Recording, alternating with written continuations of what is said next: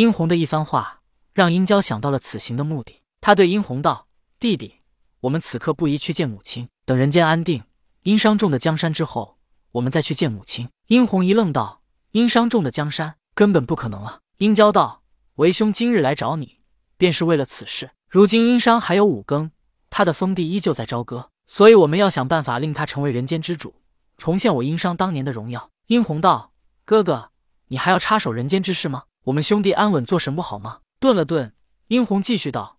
看老师如今情形，我知道他当年杀我也是不得已。纵然他不杀我，元始天尊也不可能会放过我。其实还不如他出手杀了我，更能让元始天尊信任他。如今我也不再恨了。哥哥，我想你老师广成子杀你也是不得已。我们其实应该放下仇恨。殷郊道：“你说的对，我对老师已经没有什么仇恨，但是我不甘心殷商的江山被他们算计的就这么失去，所以我们要夺回曾经失去的一切。不过，既然你没有这个心思。”便不用再掺和进来了。殷红听后说道：“哥哥，你当年为了替我报仇才会失去生命，我如今又怎能贪图安稳呢？只要你想去做，纵然再次失去性命，我也不怕。”殷娇道：“弟弟，其实我本不想让你牵扯进来，可是纵然没有你，等事情败露的那一天，他们也不会相信你是无辜的。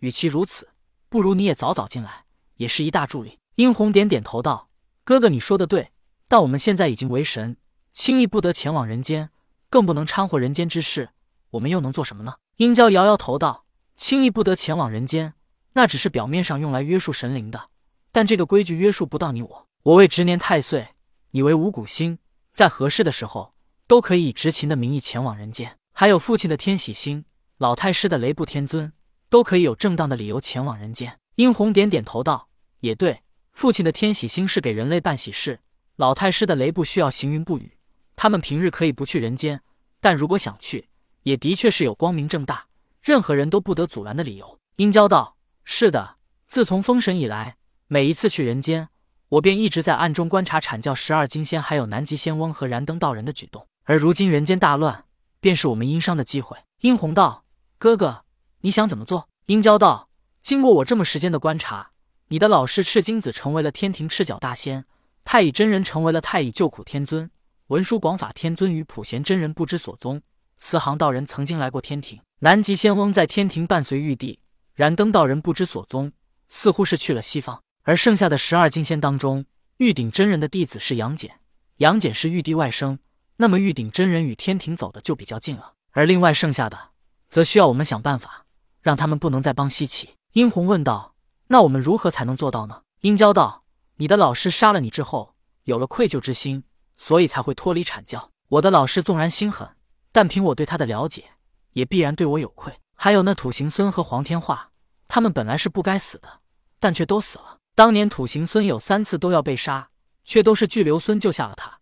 直到最后一次，土行孙去请巨留孙的指弟程刚福对付七杀星张奎，但是却反而被张奎在猛兽崖杀死。当时巨留孙明明就在旁边看着，他本有机会救的，但他却没有出手。据我所知。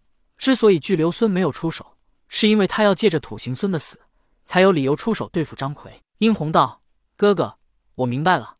那黄天化在对阵魔家四将的时候，曾经也被清虚道德真君救过一次，后来真君却不管他，让他死在了高技能手上。很显然，当弟子有利用价值的时候，他们还会救；当弟子没有利用价值之后，十二金仙直接就会抛弃他们。”殷郊道：“不错，所以我们现在要做的，便是让土行孙、黄天化。”韩毒龙、薛恶虎他们恼怒各自的老师，从而来帮助我们。到时候商周再次大战之时，没有了封神榜的先决条件，十二金仙可以帮西岐，也可以不帮。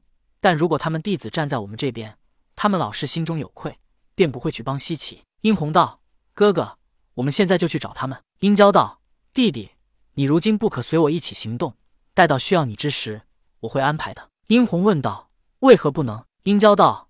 当年我被改造成了如此三头六臂三只眼的模样，所以我不适合去人间。准确说来，我为恶神，只会让百姓们害怕。但你不同，没有经过改造，也不会让普通凡人害怕。而你是五谷星，更能获得百姓们的好感与供奉。殷红道：“我明白了，哥哥。若需要我时，随时告知我一声。”一番谈话，殷郊、殷红两兄弟便就此分别。随后，殷郊驾云便向着土府星而去。